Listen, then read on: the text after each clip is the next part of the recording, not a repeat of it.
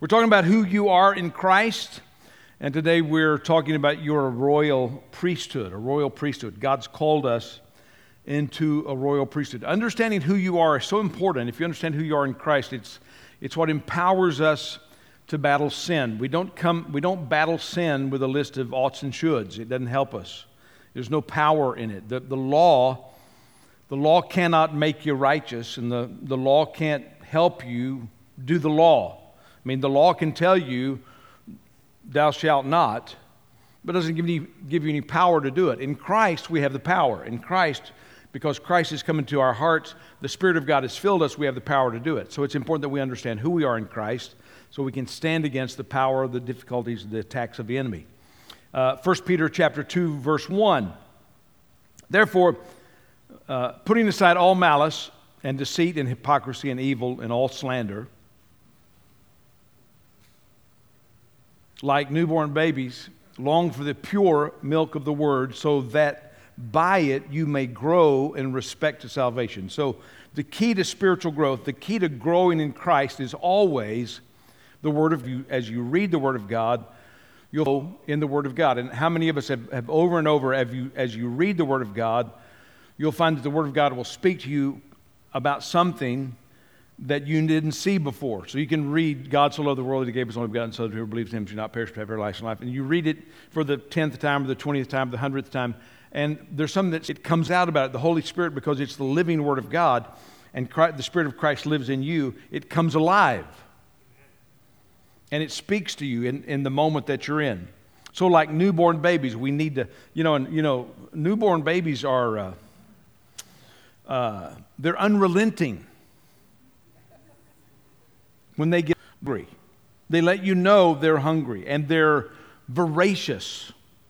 They will, uh, they won't, you can't placate them. You can give them a, you can say they're hungry and you can give them a pacifier and uh, that ain't going to do. They're going they'll spit that, they'll spit that out because that's not what they want. They want the milk.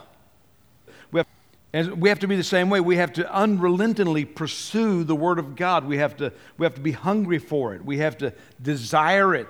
Uh, we have to not settle for substitutes that are, you know, all around us. If you have tasted the kindness of the Lord and coming to him as a living stone, which has been rejected by men, but is choice and precious in the sight of God, you also, as living stones, so we're living stones, just as Christ is the cornerstones, are being built up into a spiritual house. So God's building us into a house, a people, a, a church, the body, for a holy priesthood to offer up spiritual sacrifices acceptable to God through Jesus Christ. So God's called you into a holy priesthood. You're a We've talked about you're a saint. You know, everybody's a saint. Either you're a saint or you ain't. Everybody who's in Christ is a saint, and everybody who is in Christ has been called into this royal priesthood.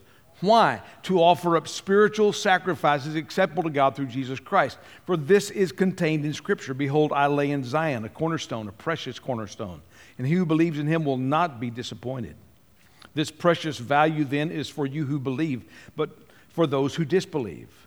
This stone which the builders rejected, this became the very cornerstone, and a stone of stumbling and a rock of offense. For they stumbled because they were disobedient to the word, and to this doom they were also appointed. But, verse 9, I want you to really get this, but you're a chosen race, a royal priesthood, a holy nation, a people for God's own possession, so that you may proclaim the excellencies of him who has called you out of darkness into his marvelous light. We've already sung about that today. For once you were not a people, but now you are the people of God. You had not received mercy, but now you've received mercy. Beloved, I urge you as aliens and strangers. We live in this world as aliens and strangers. He's not calling them aliens and strangers. He said, hey, you need to recognize you this world's not your home. We're all here as illegal aliens. Right? This world's not our home. We've got a home. I urge you, as aliens and strangers, abstain from fleshly lusts which wage war against the soul.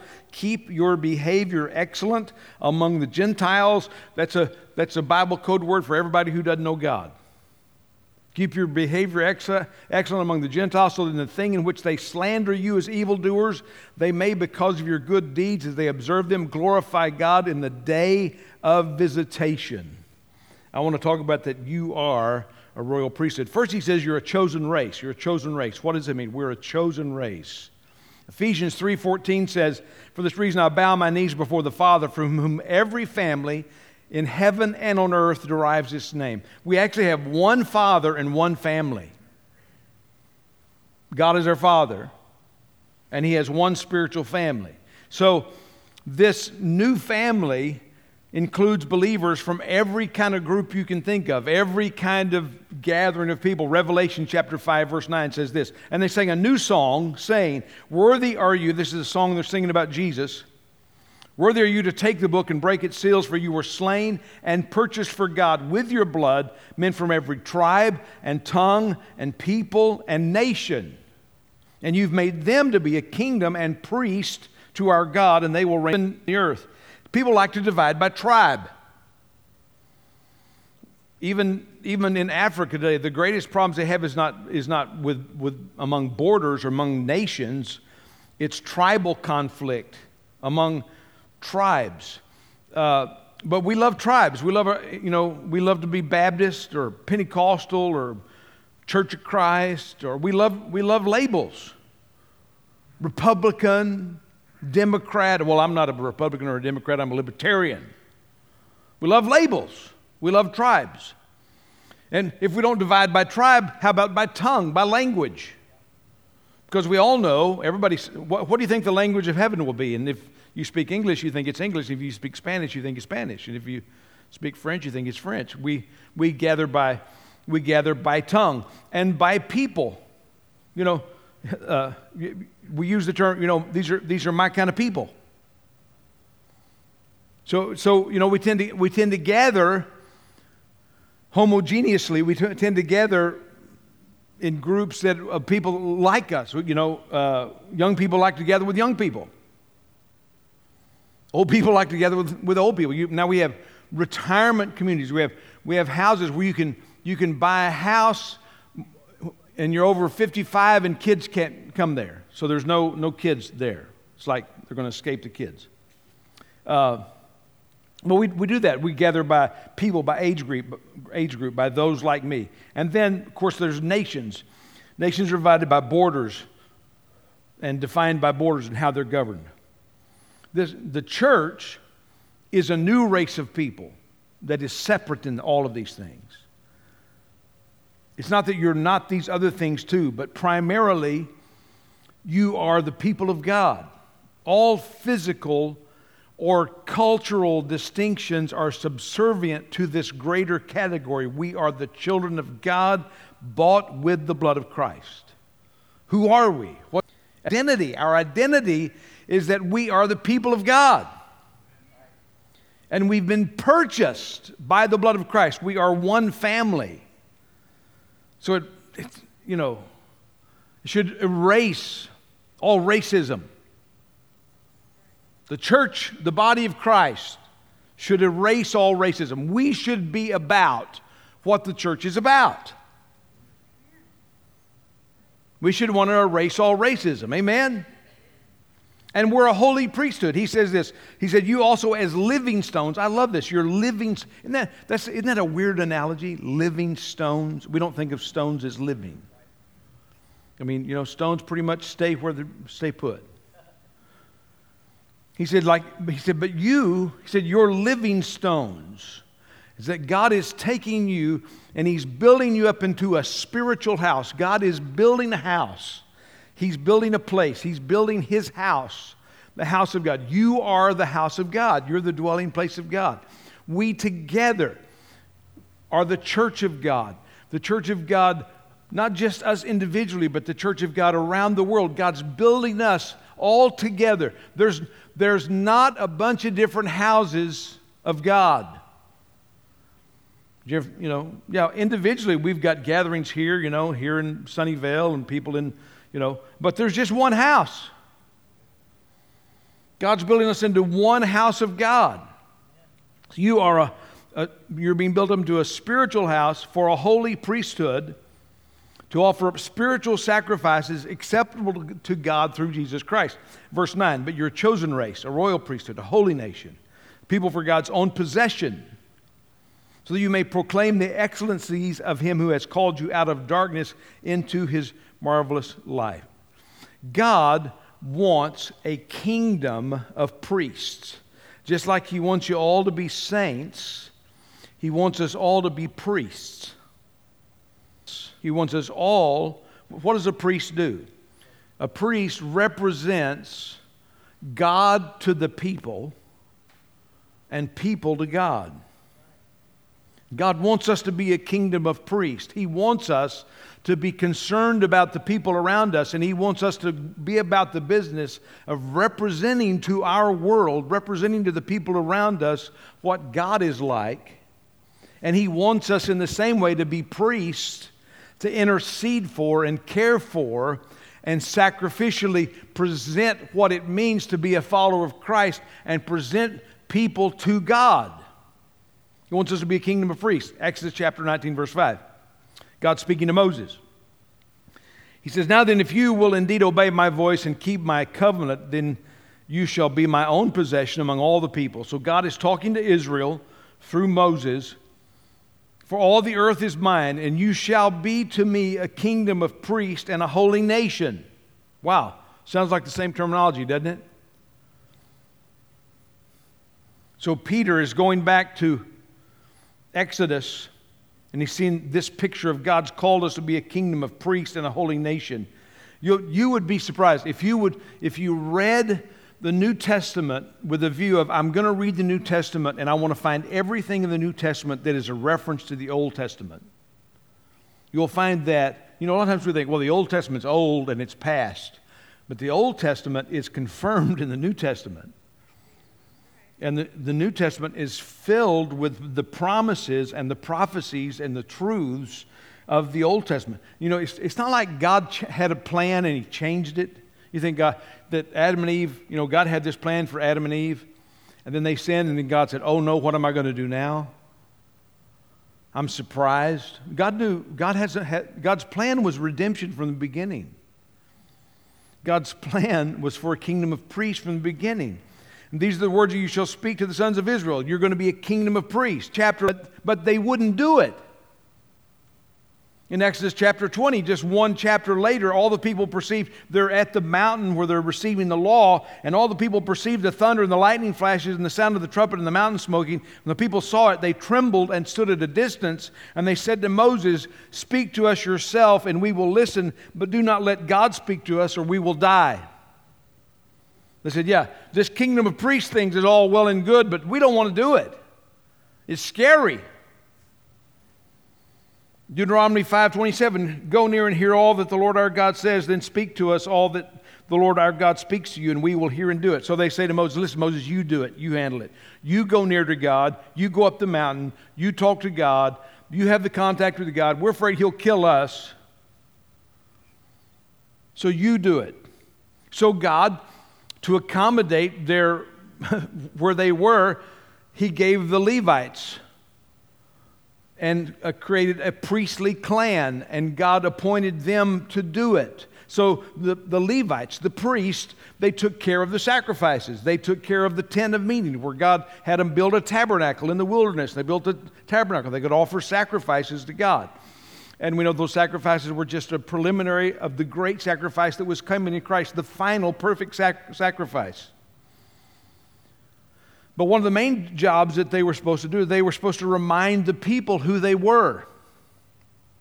This is one of the roles of the priest. This is, this is fascinating to me in Deuteronomy chapter 20, verse 1. When you go out to battle against your enemies and you see horses and chariots and people more numerous than you, don't be afraid of them. I mean, okay, that's uh, what's your natural response. You go out into battle, you go out in battle, you're outnumbered, you're outgunned,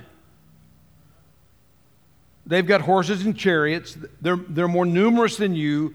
And he says to them, So don't be afraid of them. For the Lord your God, who brought you up from the land of Egypt, is with you. When you are approaching the battle, the priest shall come near and Israel the people. And he shall, he shall say to them, Hear, O Israel, You are approaching the battle against your enemies today. Do not be faint hearted. Do not be afraid or panic or tremble before them, for the Lord your God is the one who goes with you to fight for you against your enemies to save you. So, before every battle, the role of the priest, not only to offer sacrifices in the temple, but they went out before the people and said, Listen, hey, remember this God's on your side. Remember the God who brought you out of Egypt? Remember God who brought you here, who gave you manna in the wilderness, who fed you from the rock, gave you water from the rock. Remember that? Remember that? Remember that God? He's, he's going to go before you and he's going to fight. It seems unusual to me that God would say, Listen, I want you to give a pep talk to the people before they go into battle. He doesn't say, pick the best general to do it. He doesn't say, pick the best leader to do it. He says, no, have the priest do it because the people need to be reminded what God has promised them and what He will do for them. You see, every battle we face is at its heart a spiritual battle that is attacking our faith, it is attacking our trust in God, and it's attacking our dependence on God. So when we gather together, when we gather together as the church, this body, this building, this holy temple, this, this body that's been built. We gather together to be a kingdom of priests to one another. We come together in a priestly role. We're a, we're a nation of priests. We're a church of priests. We're a, a body of priests. And so we come together to fulfill a priestly role to each other. So what do we come together to do? Hebrews 3.13 says, but encourage one another day after day as long as it is still called today, so that none of you will be hardened by the deceitfulness of sin. We come together to encourage each other. We come together to serve priest in a priestly role to recognize that we're here to serve one another. Hebrews 10 23. Let us hold fast the confession of our hope without wavering, for he who promised is faithful. And let us consider how to stimulate one another to love and good deeds, not forsaking our own assembling together as is the habit of some, but encouraging one another, and all the more as you see the day drawing near. See, when you feel like it's near the end of the age, it's even more important. I don't know, I don't know when Jesus is coming back, but I know we're closer than we've ever been. You realize that? We're closer than we've ever been. Jesus may not come back for a thousand years, but we're still closer than we've ever been. I don't think it'll be a thousand years. it may be today. So, so what do we do? We, we gather together to encourage each other. So as we gather together on the eve of the battle, you realize you're on the eve of the battle? What battle? Next week. Next week's going to be a battle. Is every week a battle? Yes.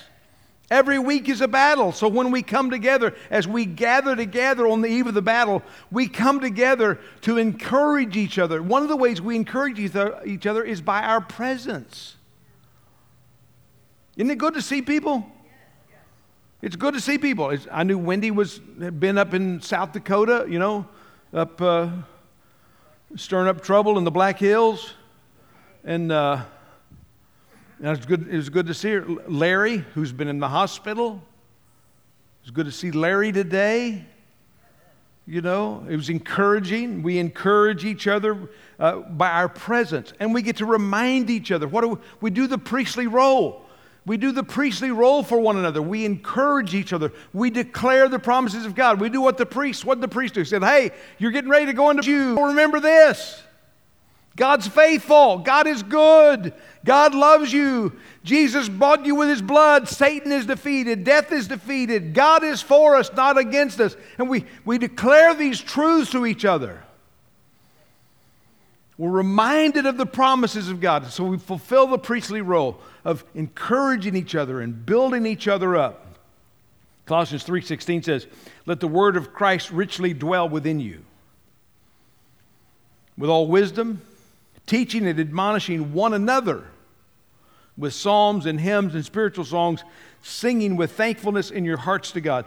We worship God When we come together, we worship God. We don't worship each other. But when we sing, we sing to encourage each other.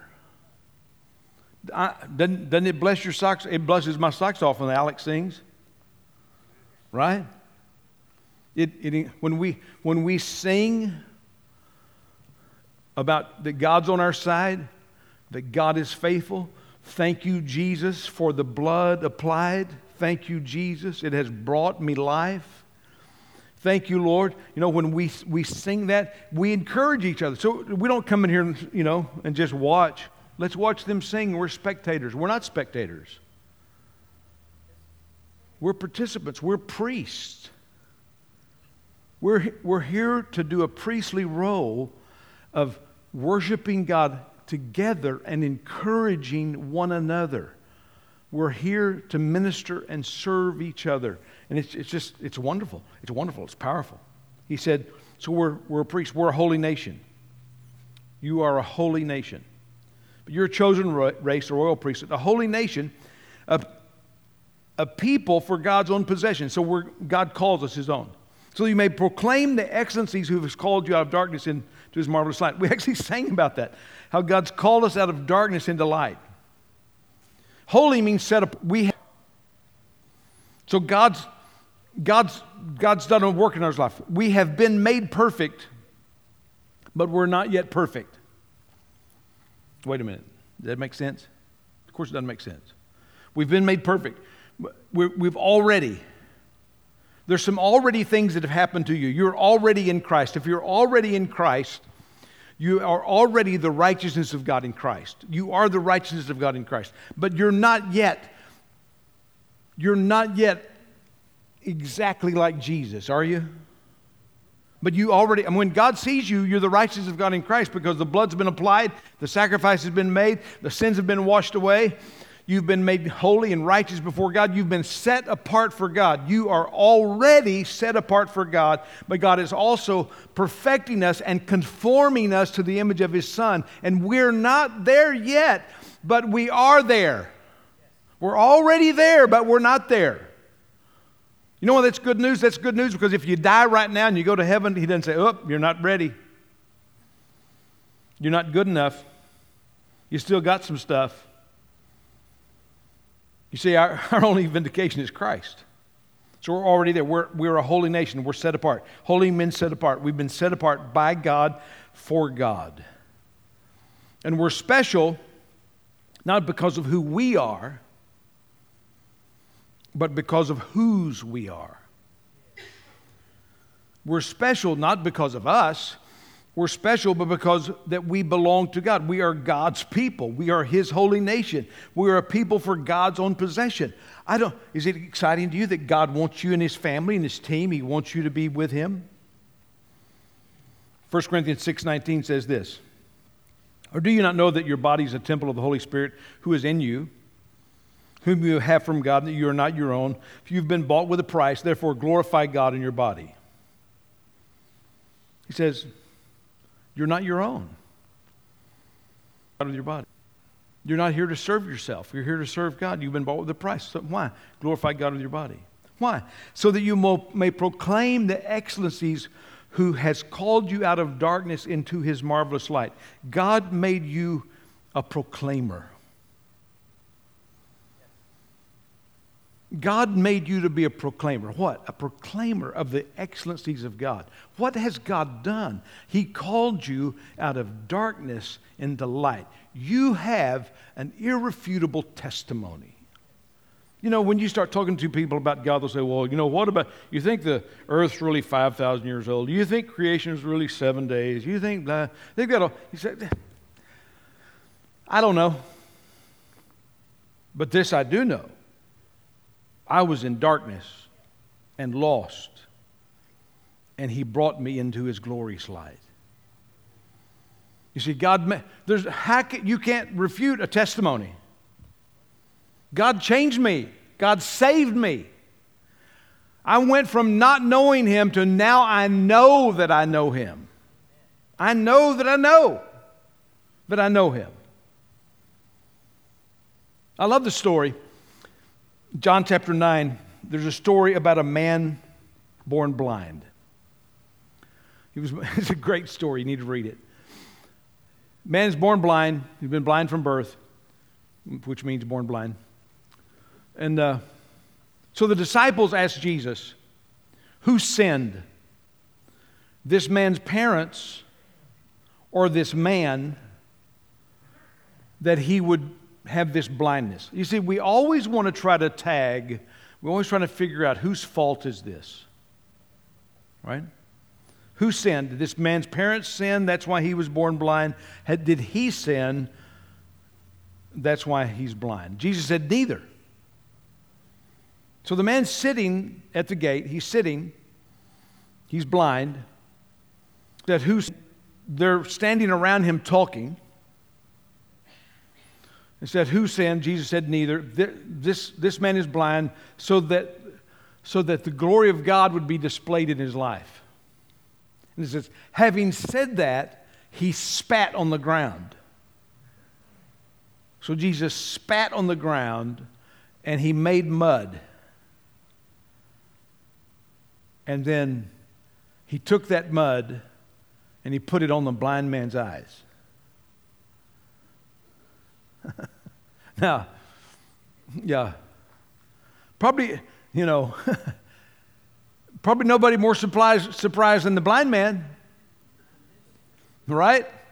Jesus didn't say, hey, he didn't even, he said, he's, having said this, he spat on the ground and he made mud and he put it on the man's eyes. I don't know.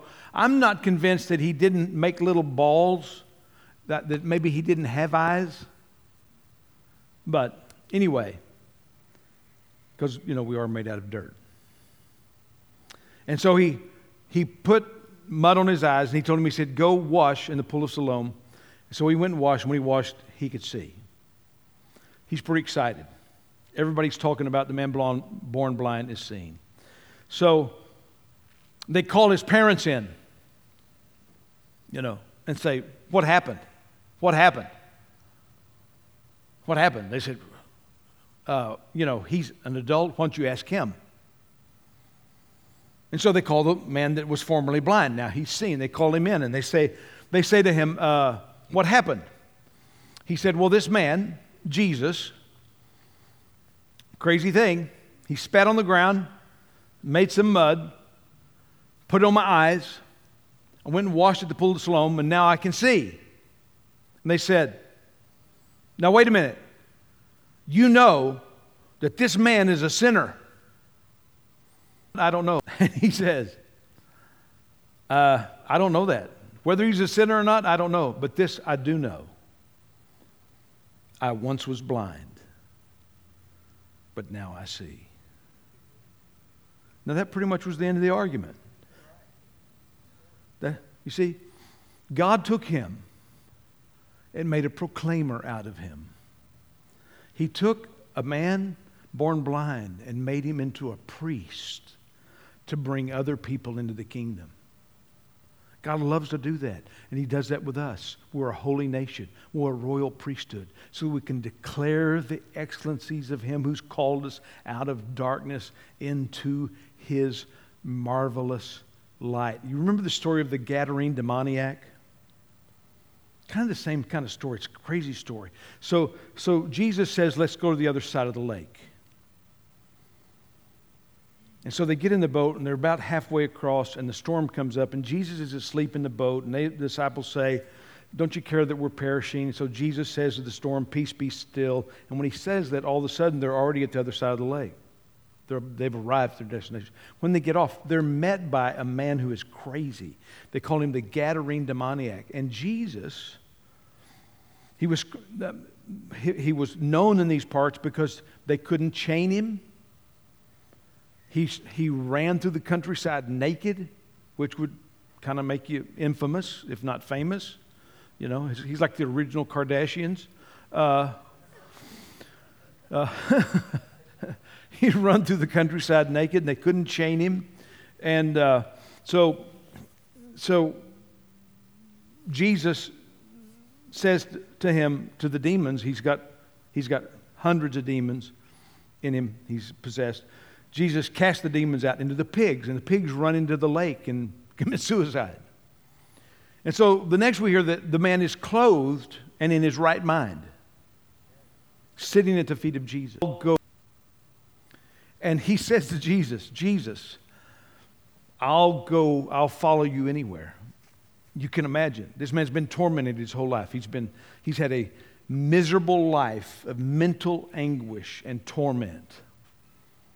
And now he's free. His mind is free. His mind is clear. His mind is restored. He's clothed in his right mind. He says, Jesus, I'll go anywhere you want me to go. And Jesus says, No, your job is to go back home,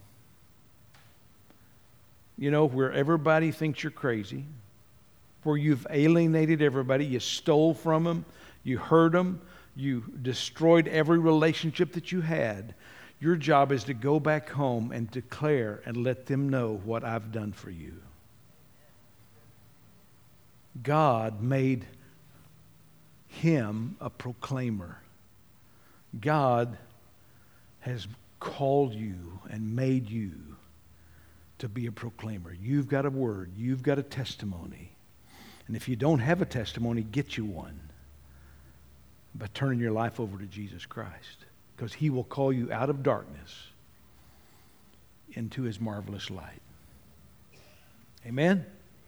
All right, let's stand together and let's pray that God will use us to be proclaimers.